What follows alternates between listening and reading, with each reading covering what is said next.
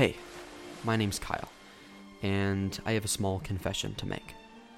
I can't even begin to do this topic justice. I am a white cisgender man, and my experience is shaped both by the immense privilege that that affords me and by the work of black and POC activists, many of them genderqueer, who are working today, yesterday, and always to make the world a better place for queer people. So, if you're questioning and you want to know more than I can provide here, I'd love to share three fantastic pieces of queer art with you.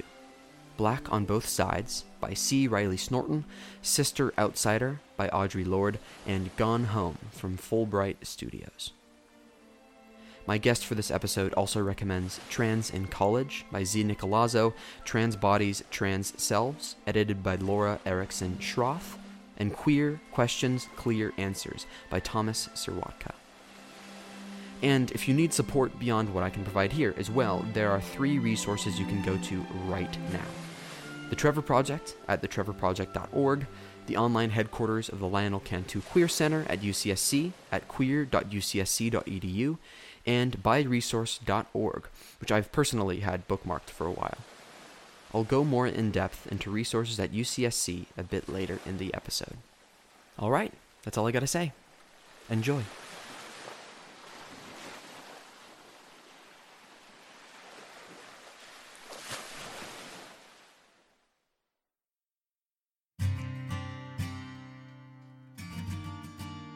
Part 1 The Question How do you know if you're queer? There are tons of internet quizzes professing an ability to answer that question, but the reality is far messier. There are countless ways someone could start to change their relationship to queerness. Maybe you're a cis dude who's been 100% into women your whole life, but recently you realize just how open you are to dating another man and you're doubting everything. Maybe you're AFAB or assigned female at birth, and you're sure that you want to look more traditionally masculine. You're just not sure whether you need a term to go along with it. Maybe you're an older transgender man who just made friends with a non binary person, and hearing them talk about their experience is making you ask yourself whether anything you've ever felt has been binary. In all three of these scenarios, I'm describing questioning. Wikipedia defines it as a process of exploration by people who may be unsure, still exploring, or concerned about applying a social label to themselves for various reasons. Questioning, then, applies to anyone who's ever questioned their sexuality or gender expression. It's an amorphous concept, but its intent couldn't be clearer. To recognize a state that exists both within and outside the LGBTQ community, to legitimize movement between established buckets, and to define the undefinable.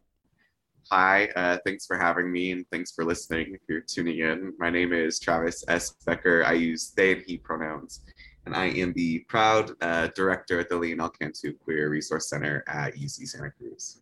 Travis was kind enough to sit down with me and share their questioning experience. I might pop in here and there, but by and large, I'm going to let them tell their story.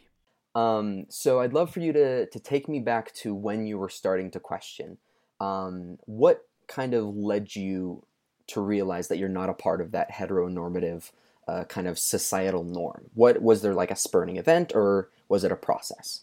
Thanks. I really appreciate this question. And one thing in particular that I very, very distinctly remember was a um, a hand-me-down Rainbow Brite costume, like costume dress, but it was probably it was intended to be like a Rainbow Brite Halloween costume, but it was like a hand-me-down from one of my mom's friends at our Lutheran church. And I remember um, distinctly like my parents having like discussions about this. And I don't remember the content of, of those discussions. I don't really remember what was being said. I had affirmative energy, if that's if that makes any sense. Within their own family, Travis describes a positive, supportive environment, but one that just didn't talk about queerness. I never felt alienated from my parents or from my family. I always felt really surrounded by like a lot of love, like I said. I did feel very much alienated socially at school, which was really hard for me because I am a chatty Cathy. I want to tell you stories. I want to hear your stories, as maybe evident here on this slugcast. The journey that I went on during those years was really sad because I think it was kind of a journey of really being really um, a keen observer of what was going to keep me safe in terms of not questioning out loud, not allowing the questions to rise to a level of consciousness that they were coming out either in my clothing or in my mannerisms, etc. Mm-hmm. But through those years, I kind of went through this period where I, I, I feel like I observed a lot, and then I I tried then to turn around and perform that, and really kind of in ways that I think, looking back now, really like kind of fucked up, like horizontal kind of violent kind of ways. So by high school, I learned how to bully other queer kids um, to get acceptance from other straight people. So like, especially if they were more effeminate than me, if I could put distance between myself and and them, um, that was definitely a tactic that I will always probably regret. When Travis went off to college at California Lutheran University, the need to perform followed them there. There was a very particular type of Lutheran that you were supposed to be at Cal Lutheran. I was not that. I don't even think I was questioning consciously at that point. It was something that I wasn't even being conscious about with myself. I kind of tucked away my questions. And then they just kind of got louder and louder by the end of college. And I couldn't really ignore it anymore. Mm-hmm. I feel like that was like, I gave you a lot of stuff there. So do with all that what you want. Perfect. You can ask me another question and we can kind of go in a different direction. But I feel like that was a lot.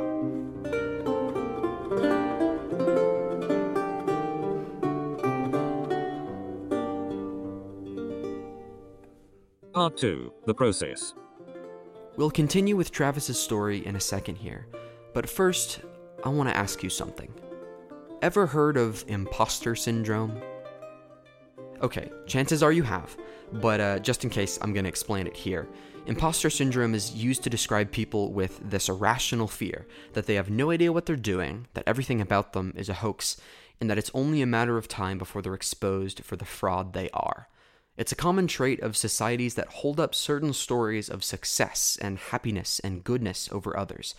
When we measure ourselves up against people we're taught to admire, we inevitably come up short. In a society, then, that champions certain expressions of gender, love, and sex over others, even within queer frameworks, it's not surprising that imposter syndrome is an incredibly common phenomenon in the LGBTQ plus community. As far as I can tell, it happens to just about every queer person at some point in their questioning process. Even when faced with irrefutable evidence that one isn't cisgender or heterosexual, it's so easy to try and explain it away and say, nah, I'm just going through a phase, or I'm not queer enough to qualify as queer, or my story is so different from this other person's. How can I possibly claim to be on a similar level? I especially see it happen in the bisexual, trans, and non binary communities. And as Travis mentioned earlier, this internalization of self doubt can have drastic negative effects on both an individual and a community. Later in our interview, I asked Travis what concerns questioning students brought up with them most often, and their answer confirmed my suspicions. Well, nobody feels like they're doing this right, quote unquote, because I think um, we live in a world that really presents a lot of these binaries. They want to present a binary around what the straight experience is and what the queer, gay experiences or LGBT experiences. So when you live in a world that shows that model, that this is what it looks like to be queer, you leave so many people out, and it's that's so that's why it's so dangerous and why representation is so it's not just important it's life-saving um, another feeling is not really knowing when and if I can share this with other people. But what if that changes? What if I share this with folks and then my my my questioning changes and then I'm afraid that then people know this about me or that I questioned. Um, and and and feeling like that there's not space for that. Um, it's seen as inauthentic to have a, a process of questioning because I think we don't allow for a process of healthy questioning or interrogating of um, gender and sexuality norms within like you know puberty and human development right now within American society. Part three. The process dot dot dot question mark. We rejoined Travis in their first year at college. So I started volunteering at the LGBT Center. So I just have a really fantastic LGBT Center at NYU that does really innovative programming. And so for me, I got to see kind of the transformative power of, of these spaces um, and of spaces that really allowed folks to question out loud and to que- just question in, in community, as I would call it. Pretty, pretty amazing. And it was the first place for me where I was ever out, um, kind of from the beginning of that experience as questioning when I was interviewing for graduate school, I was telling people I was either um, fluid or I was using terms like bisexual. Mhm. I wasn't comfortable enough using terms like genderqueer um, or, or, or really relating my experience with queerness to my gender at that moment in time. I don't think I had a level of co- consciousness or politic, to be quite honest. Um, I certainly did by the time I ended at NYU um, have a consciousness and politic, but even then I don't think I was mapping that onto myself. Where would you say you are now in regards? How do you, how do you identify? yeah queer i identify as queer in every sense of the word um, you know with relation to my gender with relation to my sexuality um, but i think for me what the word and again i want to pay tribute to some of the early again always always honoring positionality um, some of the, earliest folks that i know that were kind of using the earliest places that we start to see the word queer used as a sort of self-identifier one of the earliest places I know that we see that is like during the Harlem Renaissance with, um, right, like uh, black uh, queer folks. So I, I want to honor that. And so, but for me, what queer means, um, I think, is is tied to an interrogating and a dissenting, a responsibility to dissent and, and kind of mess with things, um, and and through that mess, that through that beautiful mess, right, um, and hopefully reach some some moments of authenticity um, which can be you know transformative and allow other pe- other people to to sort of show up in their as, as their authentic selves.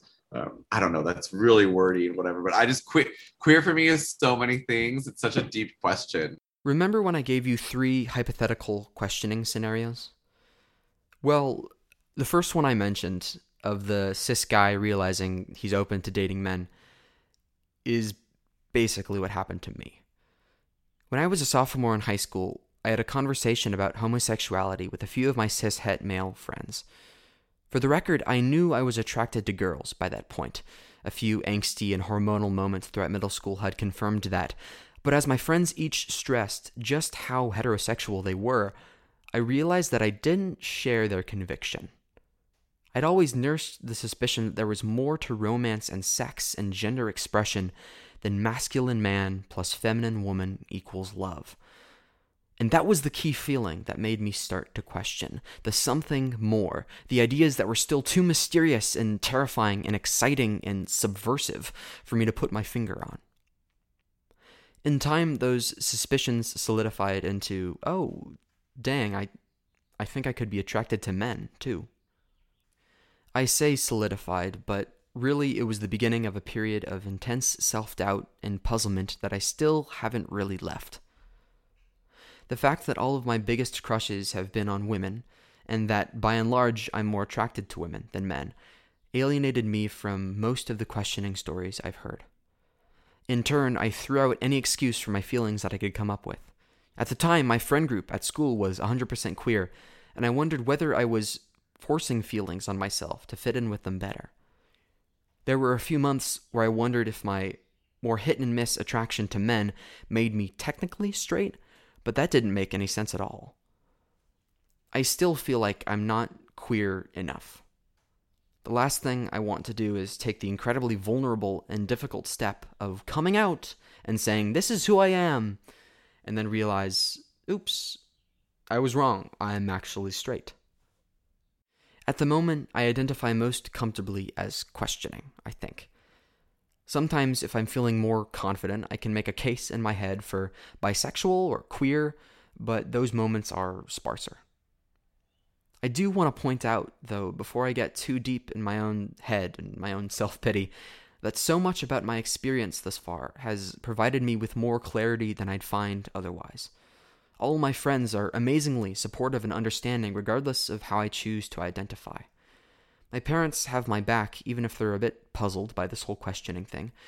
The comparative ease of my experience compared to a lot of experiences that I hear about is indebted to my privilege as a white cis man, as well as to the accomplishments, historical and modern, of POC queer folks in creating a community that's open to everyone. As Travis said, you always gotta honor positionality. But no matter how you cut it, it ain't easy. So let's say you're like me and you need help. You're not sure how or whether you fit into the LGBTQ plus community. You're asking yourself whether you have to change what you wear or change the people you hang out with or act unnaturally to be queer. When I asked Travis about this, they had a ton of advice to offer. Shante Thomas, who was the uh, most recent director of the African American Resource and Cultural Center um, at UC Santa Cruz, and a dear friend of mine is, is I think I, I want to quote her on this. She always uh, supporting students is telling them find your folks. So I think this goes beyond just with regards to questioning, um, but also all, within all types of different community building. But yeah, find your folks. Uh, try to find uh, spaces where you can be in or build community around the questions that are coming up for you. Um, and then, yeah, the last, yeah, find a healing or reflection practice. So that could look like talk therapy, right? Like therapy, counseling. That could look like joining, uh, looking and trying to find like a local group. Um, that could look like something online. That could look like finding more like um, Instagram or folks to follow on Twitter um, that are talking about questioning the things that you're questioning or like all different types of ways, but find healing and reflection spaces or practices, I call them, like find healing reflection practices. Super important and try to build routine out of that. So you're carving out space to do the to carving out space to do the very important work of, of, of, teaching yourself that it's okay to question if a questioning student is listening to this right now and they need support whether it's for mental health reasons or for it's uh, just general support uh, where can they go right now? Like, what, what can they type into their browser? Yeah, lots of different things. So it definitely would encourage them, if they're a UC Santa Cruz student, I would encourage them to check out the Cantu Queer Center website.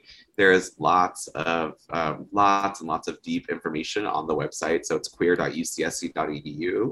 Um, questioning things with regards to gender. Um, we have an amazing like trans tab that folks can check out, which has a deep, deep, deep list of resources. Um, I would also um, encourage them to, at their comfort, if if if talk therapy and if counseling feels like a culturally relevant practice and a practice going to be that's going to work for them and that they're wanting to explore, I would encourage them to reach out to CAPS. Um, if they don't feel comfortable reaching out to CAPS on their own, I would highly encourage them to, if it would feel better for them to touch base with either myself um, at the Cantu as the director.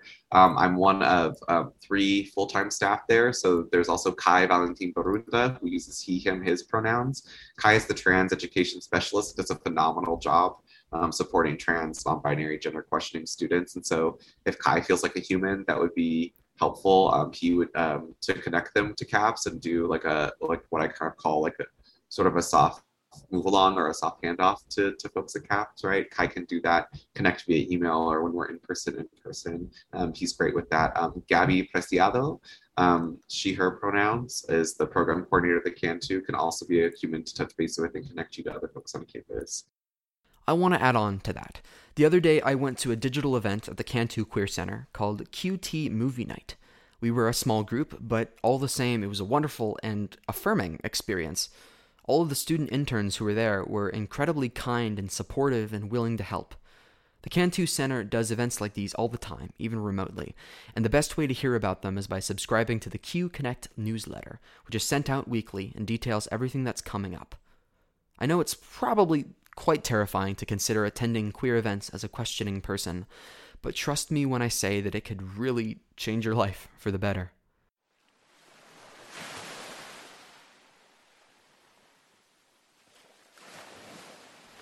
It's hard to conclude an episode about the non existence of conclusions.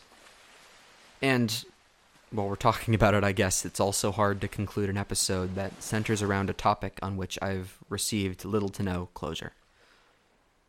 So, in the interest of not mucking things up in the final stretch, I will let Travis take a swing at it. And to sum things up, I, I wonder if you've said it already, but um, if you'd like to say it again and double down, uh, if you had the opportunity to say one thing to every single questioning kid or person on Earth, doesn't have to be a kid, uh, what would you say? It's a tricky one. Yeah, I remember. I remember I, when I was preparing for this interview, we got. I, I, was. I was preparing for this question. I was like, oh, I have so many things I want to say, um, to try to narrow it down. So it's a really beautiful and important and great question. I'm so honored and humbled and grateful to be being asked this. Thank, you. Um, Thank you. Which is one way for me to process it, not be like, oh, the pressure. So I'm like, oh, I feel grateful to have to to have to think through this because I think it's important. Um, one thing to every questioning kid on earth, what would I say? Uh, Nick Daly, who is a really phenomenal human um, in uh, student affairs and higher ed and student affairs, um, Black um, scholar practitioner. Um, they them pronouns. They they're always sharing with their students, protect your magic. right? And I think for folks who are questioning, just you know, uh, thinking about that, like your magic, um, and and both thinking like your magic, like you are magic, like Y O U apostrophe R E, and also like your magic, it's yours, like protect your magic, right? And understand that this is your process. Questioning is for you, um, and magic is a very appropriate term to use because if you know your queer history, in the queer world, actually, the original uh, rainbow flag, one of the colors represented magic. And so, this idea around magic is very, very true to, to our history. So, your magic, you know, protect your magic and and and, and find your folks, you know, um, and know you're not doing it wrong. yeah.